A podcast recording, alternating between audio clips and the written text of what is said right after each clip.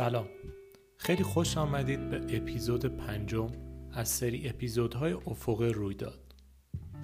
ظاهراً ما به همراه کهکشانمون نتیجه ورود یک جهان دیگه به تکینگی یک سیاه‌چاله هستیم و در واقع تمام جهان موجود در یک تو در توی بی‌نهایت اما منظم در حال تولد و مرگ هست. مرگ این روزها صحبت ازش زیاد بود و منو به سمتی برد تا باز هم برای چندمین بار فیلم مهر هفتم اثر برگمان، این روشنفکرترین کارگردان سینما رو ببینم و نتیجه اونو با شما به اشتراک بذارم. هرچند که باید بارها دید تا درک کرد برگمان چی میخواست بگه، پس بر روی افق رویداد به سال 1957 سفر میکنیم. مهر هفتم نام فیلمی است که در سال 1957 میلادی توسط کارگردان شهیر سوئدی اینگمار برگمن به زمان سوئدی ساخته شد. برگمان علاوه بر کارگردانی، نویسندگی این اثر را نیز خود عهده‌دار بود. کسی که برای زنده ماندن مرگ را به بازی میگیرد.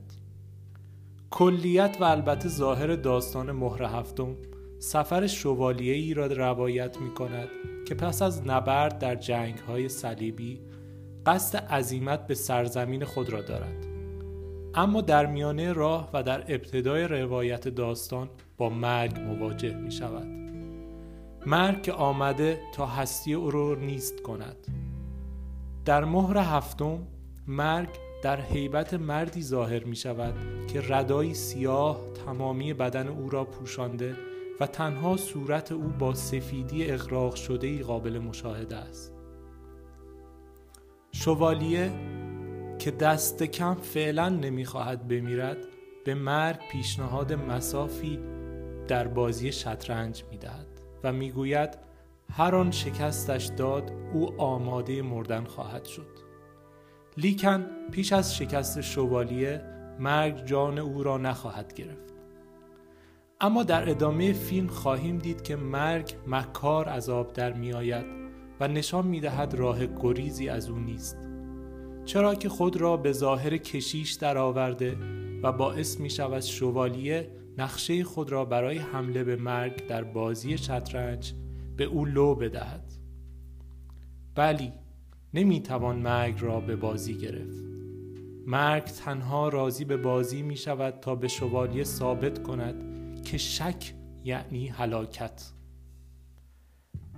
از جمله دیگر صحنه‌های قابل توجه مهر هفتم سکانسی است که در آن مردم طاعون زده با حمل صلیب و شلاق زدن یکدیگر وارد صحنه‌ای میشوند که در آن بازیگران در حال اجرای یک نمایش طنز هستند. حضور مرگ به هنگام اجرای نمایشی طنز ممکن است علامتی دال بر مضحک بودن سرتاسر زندگی و حضور یکباره مرگ باشد.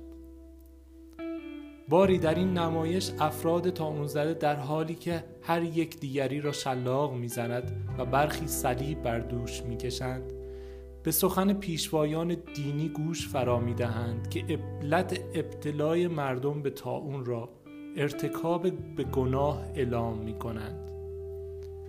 در حقیقت ابتلای مردم به طاعون دستمایه خوبی برای پیشوایان دینی می‌شود تا بر قدرت خود بیفزایند. صحنه‌ای که پس از سخنرانی پیشوای دینی به تصویر کشیده می‌شود و در آن مردم طاعون زده مفلوک و بیپناه افتان و خیزان به سمت مقصدی نامعلوم می روند، هم از نظر بصری و هم از بعد روایی حقیقت بسیار تأثیر برانگیزی دارد. این ماییم، اسیر، بیچاره، مریض و بی هدف که به دنیا آمدیم تا شکنجه‌گر دیگری باشیم و در بهترین حالت صلیب خود را به دوش می‌کشیم. در ادامه شوالیه پس از مقداری مکث قصد می‌کند تا به دعا بنشیند و دستان خود را نیز در حالت دعا قرار می‌دهد. لیکن چند ثانیه بیشتر نمی‌گذرد که او از انجام این کار منصرف می‌شود. این چند ثانیه گویای آغاز لغزش در ایمان به خدا در وجود شوالیه‌ای است که برای ایمان جنگیده و اکنون شک را از جنگ به توفه آورده است. او از دعا دست می‌کشد چرا که در وجود خدا شک کرده است و این را مطلب در دیالوگ‌های بعدی او با مرگ به وضوح عیان می‌گردد. اگر خدا نباشد چه چیز دیگری به زندگی او معنا خواهد بخشید و چه معیاری باید و نبایدها را برای او تعریف خواهد کرد؟ و البته چه کسی است که او را از مرگ برهاند؟